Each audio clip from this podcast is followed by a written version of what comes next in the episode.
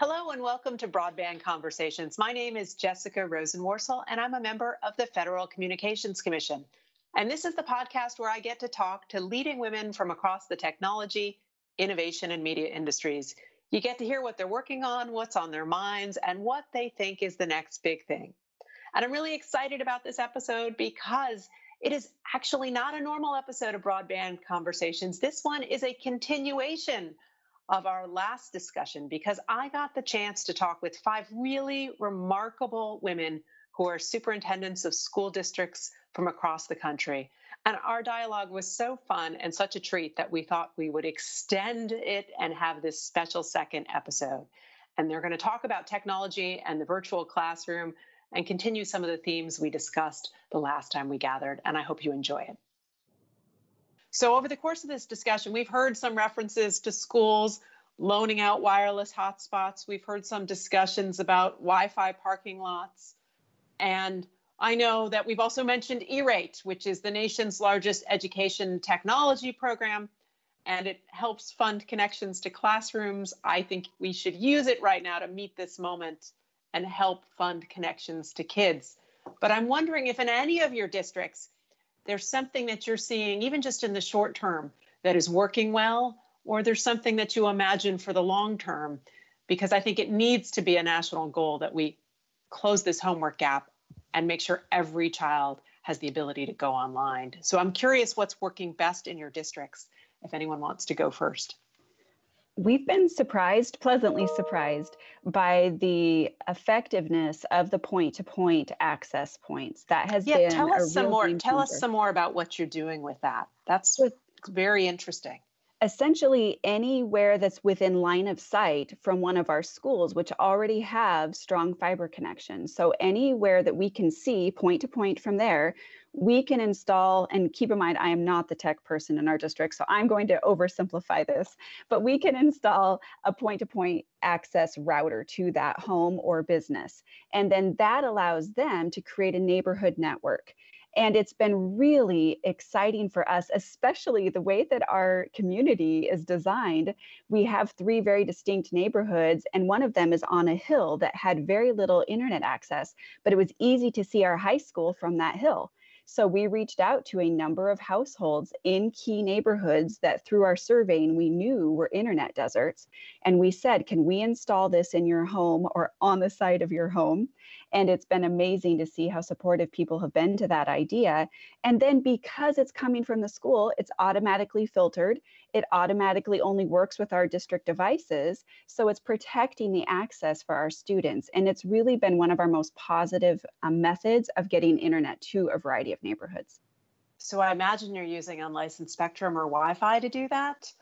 Um, I'm wondering if you where that idea came from. Are you sharing that kind of idea with other districts and talking to others about how successful that's been? Yes, it's become pretty common in our region now. And the credit goes to a gentleman in our district named Pat Kerrigan. He is our tech guy in our district and has just done a phenomenal job. He grew up in our community, he's committed to our community, and he understands the needs of our families. And when Susan said that she was ashamed of not recognizing the need so strongly, those are the exact words I've been saying time and time again. I should have known, and I did not know. And that's embarrassing. And so when we did our first internet surveys, and then when we did our phone surveys, we really started looking at by neighborhood. And that's when Pat really stepped up, and he gets the credit for that idea, but it's just been so incredibly effective. That's neat. So what else is working uh, in other parts of the country? I'll go. Um, I think that the device distribution process that we went through um, was incredibly successful. I think, you know, number one, having to do it quickly and efficiently, um, I just, you know, we had a few little hiccups here and there, but getting them out to as many families as you possibly could safely, um, it, it just went, went really, really well. Um, and our tech team, um, like the uh, person just before me spoke to, I mean, I'm not really involved in all of that. I just know it went off really well. Um, and then we, uh, you know, went through summer break, and uh, there was all kinds of things on the back end with security and uh, just all kinds of things that um, just went really, really well. The second thing I would say is just the resiliency of the staff um, to uh, take it upon themselves with all the professional development that's involved, with all the learning that ha that goes on when you're just learning how to, to stand this whole thing up. Um, they're so resilient.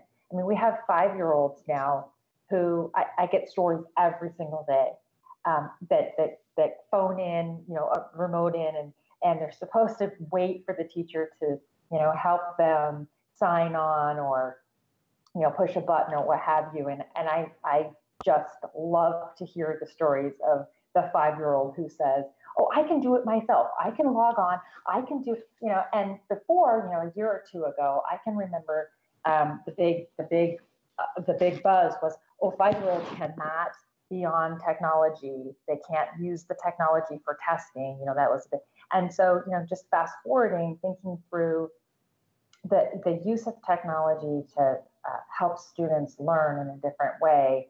I talked about this in my opening statement about the fact that there's certain things that I think we were forced to do quickly, and um, that the silver lining for us is that, you know, you're, you're just forced to do that. I think we, we in our district were trying to get folks to do that. It just, you were shoved into it, and they're, they're doing it. They're doing it well. Um, I think given the choice, they probably wouldn't have done it, but it's going well, and learning's happening. It's, it is happening. It, it, I'd like it to happen a little less disruptive in terms of the Wi-Fi and the device uh, capabilities, like Susan and others talked about, but there is some fantastic innovation going on in our, in our classrooms, and it's because of the resilience of staff and students. So I'm, and I'm I'll, Kristi, I'll build on that. You know, never waste a good crisis, right? And I think that we've, our, our teams uh, in public schools across the nation have shown we're not wasting this crisis. We are putting it to good use and using it to advocate for things that we know our, our kids and families deserve. And, and I will, I will agree wholeheartedly with what Kristi said around um, stepping up and, you know, rising to the moment. We deployed thirteen thousand devices in March when um, schools were closed, to make sure that every child had a device. And we're, we're fairly confident that all of our children will have a device. We're still working on the broadband access. Um, but this has also, I think, really raised this issue in the eyes of the community about the fact that, as, as Commissioner Rosenworcel said early in this conversation, it's not a nice to have anymore, it's a have to have. And so we are actually, even though this is a, these are difficult economic times, we will be running a tech levy in November um, so that we can continue to make sure that our students have reliable devices um, and access to their learning during this time. So again, seizing the moment um, and making sure that we're making the most of it for our kids. Um, all right, so let me ask Heidi another question, just because I want to build on what she said about developing her own network, which is really exciting, but also you're from a rural area, and I'm wondering if there are lessons about connectivity associated with that that you would want to export elsewhere, what you're learning in this moment and what it could mean to help more students in more places like where you're from get connected. Well, it doesn't help areas like Krestin's. Our district is such a unique um, location. We're roughly a mile wide and three miles long. And so we're in this very condensed area, which is unique for a rural district. So I think for our situation, the thing that we're realizing is that when we enroll students now and forever forward, we need to check them out a device, and we need to ask, do you have internet? And if not, we either need to make sure that we have one of those point-to-point systems in their neighborhood, or that we have a mobile hotspot to check out to them. I don't think that's optional anymore. And it is one of the things that I'm saddened that it falls on the shoulders of school districts, but so many things do, and we must rise. And so until those resources are available, we have to step up and continue to advocate forever on universal broadband until it's everywhere. But until then, I think it's okay to say, when we enroll students, this is what we do. This is our new normal. Right. Oh, and it was Anne who used that phrase about new normal. So let's, um, let's return um, to her and ask her a little bit about this too, because she's from the, I think, the largest school district in this conversation. So tell us a little bit about what's working where you are and what do you think is coming next?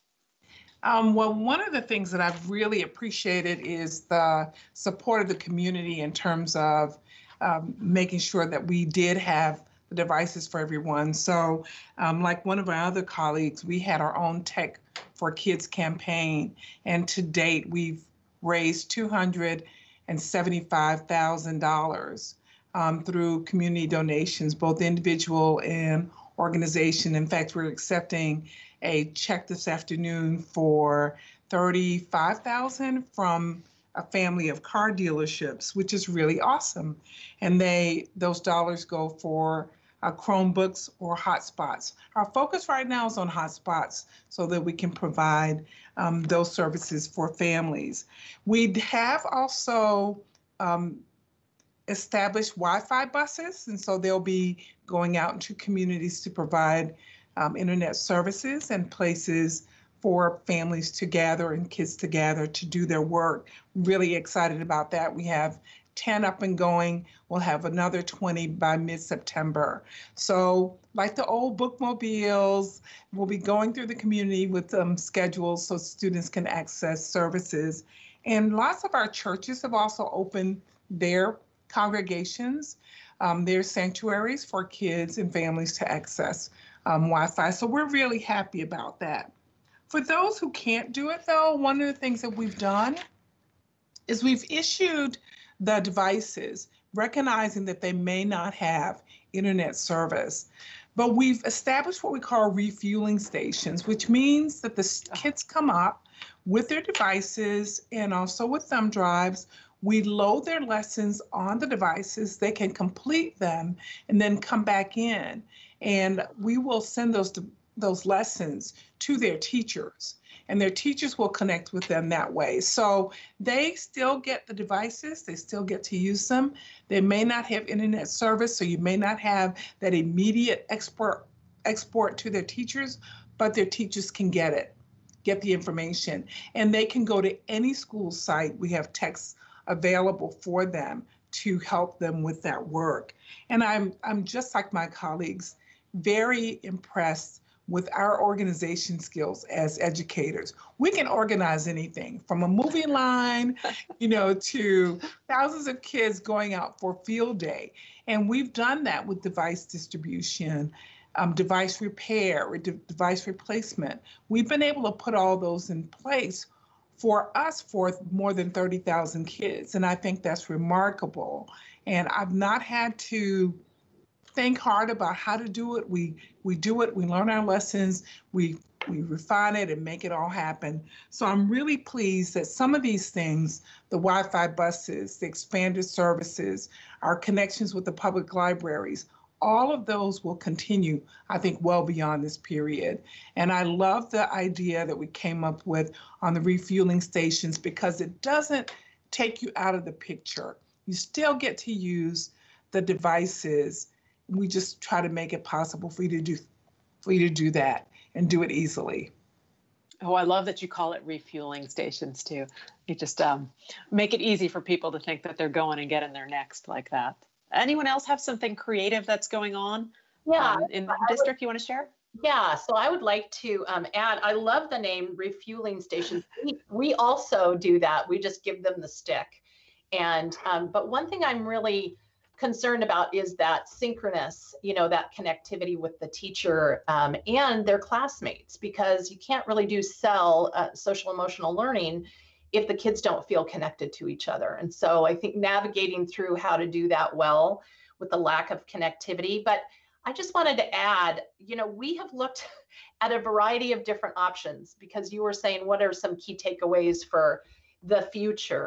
We looked at the C B R S. So we've invested. Yes, the three point five gigahertz band. Yes. It's time for some spectrum nerdery. Yes. I'm for it. So, so had a long conversation with Utah and came to the conclusion that the transmittal um, from one to two miles um, doesn't go through trees, right? And so that wasn't um, necessarily an option for us at this time unless we had more powerful radios.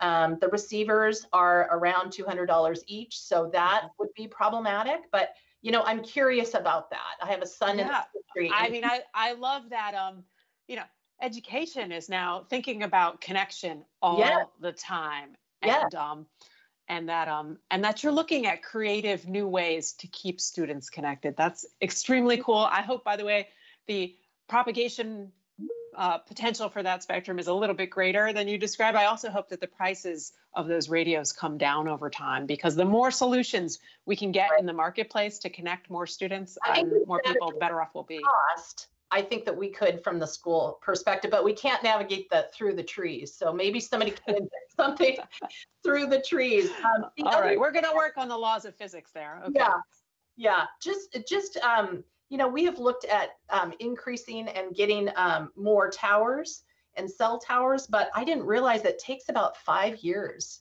for the permitting process, and so that's not going to be a short-term solution for us. I don't know if that could be streamlined or. Yeah. Anything. There's some work going on to streamline that, but it is especially challenging in an area like yours that has yeah. a lot of federal lands, right, um, and federal parks. Yeah. And so even as sometimes municipalities will streamline those rules to accelerate connectivity, we also have to make sure that those uh, areas of land that are owned by the federal government move fast too. And I think that's right. actually a big issue in some rural communities like yours. Yeah, yeah. Thank you. Um, so... You're all dynamos. And I hope when we look back on this period, we remember two things. First, what unbelievable heroes our nation's educators were. I don't think there is any sector in civic or commercial life that has moved so fast online and to digital realities. And I, um, I just think that's extraordinary. And in our day-to-day managing this crisis, we sometimes miss what teachers and educators and our students have done so rapidly. Um, and that's amazing. But I also hope, like someone else said, we don't waste this crisis, that we figure out how to make it a national priority to get every child connected, that we solve the homework gap, and that we see it as fundamental to learning that that child is connected in school and at home. And I just appreciate how you're all on the front lines doing this, and that you're coming up with creative solutions and figuring out how to serve your communities um, with a whole lot of heart. So thank you for that. Now, at the end of our discussions, I always ask a few questions. And now we've got five of us, so we're going to have to figure out how to do this fast. But I will probably call you out in order. But I want to know to everyone here, what was the very first thing you remember doing on the internet or online? So we'll start with you, Kristi. The very first thing uh, in terms of like way back when? when yes, was... way back, way back, way back. I'm just, oh I want to I want to see if it's anything interesting or anything we can oh, recall. Oh my gosh, wait, uh, now you're, like Susan said, now you're really dating me. Um, I, I don't even remember. Um, the very first thing, I probably like, tried to search for something, like, you know, yes. look, look up something, like, yes. You know, and I, I think I was, I, I, I'm not going to say where, how old I was. Or what you were looking up, right? Yeah, I'm, sure I, I'm sure I was trying to look up, I think it was the World Wide Web, uh, searching some sort of, you know, yeah. fashion plate or something, you know, some sort of. Yeah, totally fair. That's totally legit. Nothing, nothing, nothing, uh, I can't come up with anything cool. All right. What about you, Anne? Oh, I think that the first thing I did was, um, like Kristi, uh, search for something. Yeah. I think it was a location. I thought about that when I got the question. Like, so I was searching for a location, trying not to get lost. Yeah, and right, then, right. Yeah, yeah. Well, so you're all that, teachers, so you're searching and looking for knowledge. It just all makes sense, right? Okay, all right, Krestin, what about you? Well, this is, you know, computers came, I mean, the first computer was when I was in college. So like, I'm old. Um, so I think it was probably some like science thing, you know, that I was looking up when I was teaching. And I thought it was really cool that I didn't have to go to a book and open it up. Like, it was astounding. I know, we have to explain that to young people today, you know, right? I know that, yeah. Um, all right, uh, Susan, why don't you, why don't you go next? Well, I started my career in education as a high school uh, English and journalism teacher, and I was the newspaper advisor at high school in Cupertino and Silicon Valley. And uh, my kids were all over the internet, and this was back in nineteen ninety-six. Um, and, you know, they were using it to do the work they needed to do to put that award-winning paper out. And so my first memories are actually not of me using it, but of watching my students using it and going, what the heck are they doing? What is oh, that? Um, oh, and teachers course, learning from students. Imagine that, right? And, and will always be true. Always. Yeah. Okay, Heidi, finish us out. What was the first thing you remember doing on the internet or online? I loved seeing this question because it brought back such a fond memory. My mom went back to college when I was in high school, and we lived about an hour and a half away from the college. And so she was one of the first people in our town to get internet, and she did her class all via lowercase letters in this, I don't know what it was, a certain certain room where she would interact with her college peers for her class. And I remember the beeping and the whistling noises, and I knew she was getting on the computer, and I remember our phones being tied up for hours. It was just such an exciting time, and I was so proud of my mom for being this rock star techie. And so I thought that was such a fun memory to have. So thanks for asking the question. Oh I haven't God, thought about that in decades. That is fantastic. That is like the best answer ever, because it's inspirational too, about where, where our world was going and how your mom saw it first. Um, She's still techie too. She's pretty amazing. All right, next question, and I will call you out again. What was the very last thing you did on the internet? We're being as current as possible. So Kristi, go ahead. Well, as I was mentioning to everyone, I just got a puppy. So I was searching uh, training tips. I, I have a new pandemic dog as well. I understand, I understand. Yeah. Um, All right, Anne, what's your answer to the very last thing you just did? My very last thing I did that um, was to look at the D P H, the Department of Public Health Statistics for today. Oh, so, good answer. Um, how, good I start, answer. how I start my morning is to look at those numbers so that I'm prepared for the day. Okay, Krestin, what about you? Yeah, you know, one great um, opportunity that this pandemic has had is that we have our school board meetings online. And so I am able to sit out on my porch and attend a, a board meeting last night until about ten o'clock. And we had our local health uh, department, Doctor Chen, um, come and answer questions. So it was really good. But um, I don't think that that will continue, but I'm really going to relish every minute of that, being able to do that. All right. Uh, and Susan, how about you? What was the last thing you did on the internet or online? Uh, it was actually to go find a press release from Congressman Adam Smith, who's a proud Highline alum, uh, where he is um, advocating for the renewal of the waivers to feed kids. And so that was what I did this morning. Ah, that's fantastic. And stately, too, I'm going to add. Okay, Heidi, tell us, what was the last thing you did on the internet or online?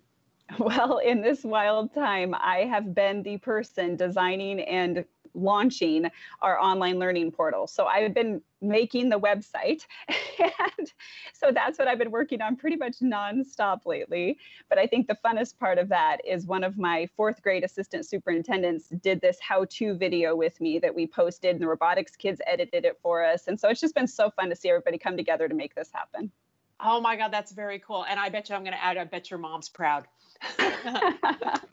Okay, so now we're just going to think a little bit bigger, because you're all on the front lines of really the, how technology is changing education.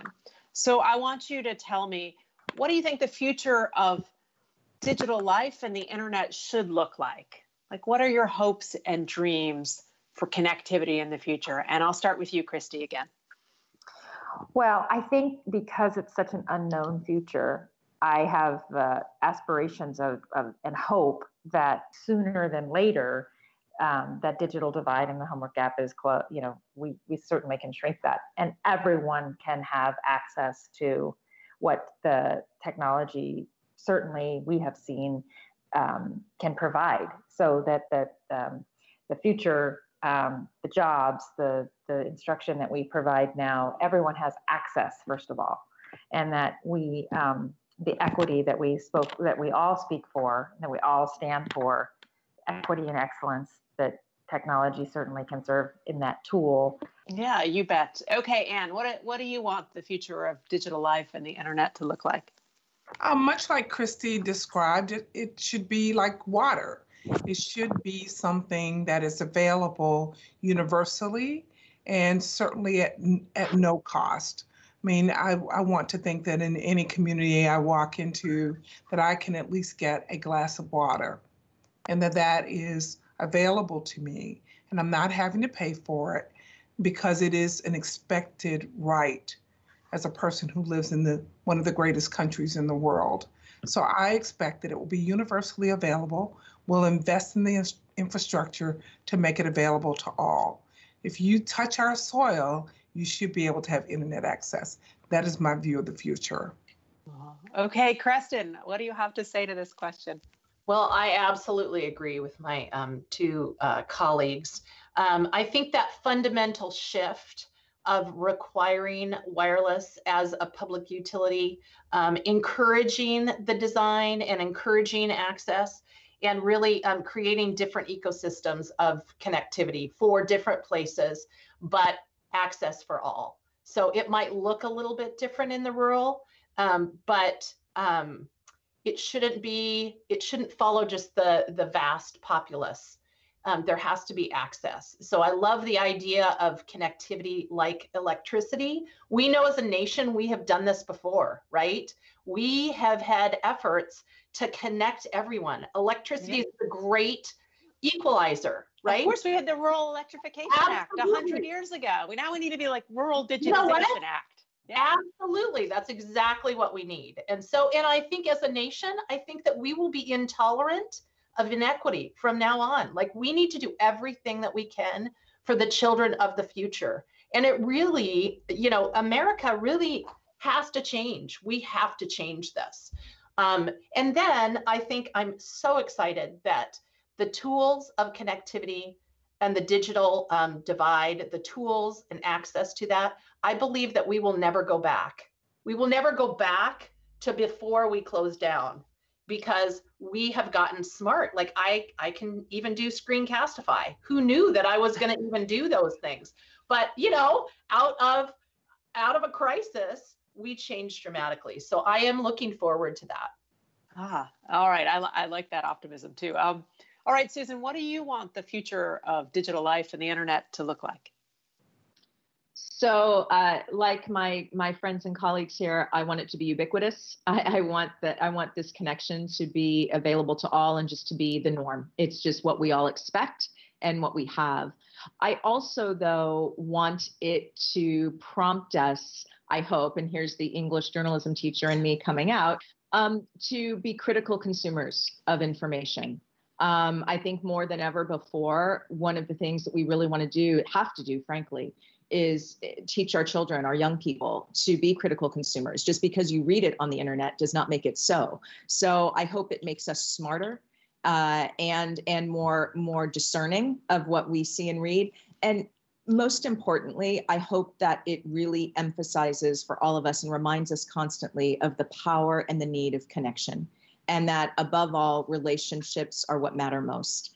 And I think that that's one of the things that has come out of this moment is how much we need and um, rely on our relationships with one another. And uh, connectivity helps helps helps us do that uh, remotely in these times, but it will never replace um, the face-to-face relationships that we all need and have. Oh, that's so beautifully put. Okay, Heidi, you get the final and last word. What would you like the future of digital life and the internet to look like? Well, like my colleagues, I am hoping and very optimistic about the future of internet access for all. I often say that rural students have all the talent and none of the access, and that's why I push for STEM programs in our community and robotics programs in our community. But I think this has really revealed that any child without internet also has none of the access, and we really cannot accept or tolerate that. But with that said, when we get the future where we do have the unlimited broadband for every single student in America, then I think about what wonderful things we'll be able to recreate. This has forced us to really rethink every element of education in new ways, and not all of it has been positive, but the parts that have been are going to give birth to great new ideas and new experiences for kids, and I can't wait to be a part of that. When this is behind us, the future is bright. It's going to be wonderful.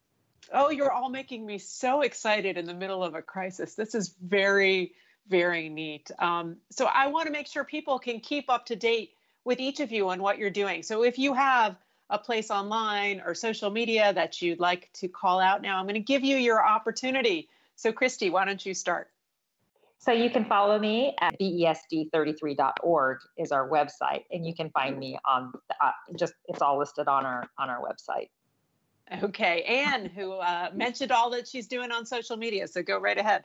Yeah, wonderful uh, to share. Our district website address, of course, is um, S C C P S S dot com, but my social, and of course we have our own social media accounts there, but Twitter um, is at Ann. at Ann L P G A, um, and my Facebook account is Superintendent Doctor Ann Levett. So that is my own account that I manage. Uh, but I would just invite people to connect to our website, district website, and then just do a search for me. My name's a little unusual, L E V E T T, uh, but most people can find me there. Okay, Krestin, how about you?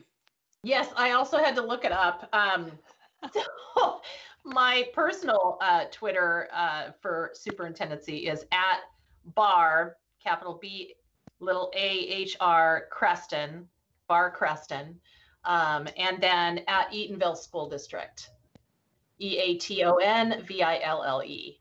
Terrific. Or you, you can just Google us.